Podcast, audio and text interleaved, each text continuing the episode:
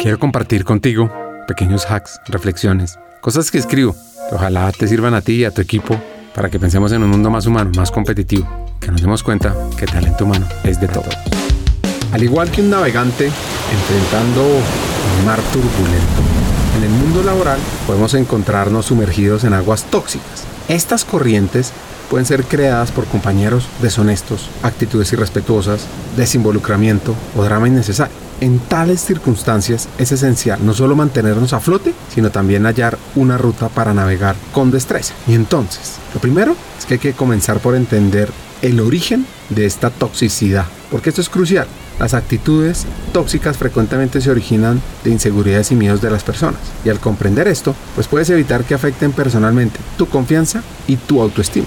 Sin embargo, entender no es sinónimo de tolerar, ojo. Y es aquí donde la importancia de establecer límites entra en juego.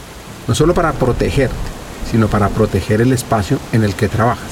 Ten en cuenta que en este viaje no estás solo. Busca aliados en tu entorno laboral. Aquellas personas que también sienten la tensión y desean un cambio.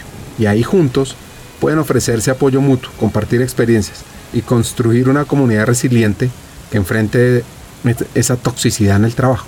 Y hablando de resiliencia, uno puede transformar este desafío en una oportunidad para desarrollarse. Cuando uno usa esta experiencia como un trampolín para fortalecer las habilidades interpersonales, emocionales y estratégicas, pues comienza a liberar de toxicidad la compañía. Y te quiero hacer un llamado a la acción. Confronta la toxicidad laboral como el desafío que es una oportunidad para crecimiento y fortaleza. Y esta semana inicia una conversación con un potencial aliado. Establece un límite o invierte tiempo en autorreflexión y si te sientes valiente, haz las tres, porque recuerda, las aguas turbulentas hacen a los navegantes expertos. Este viaje te está moldeando hacia un mejor liderazgo.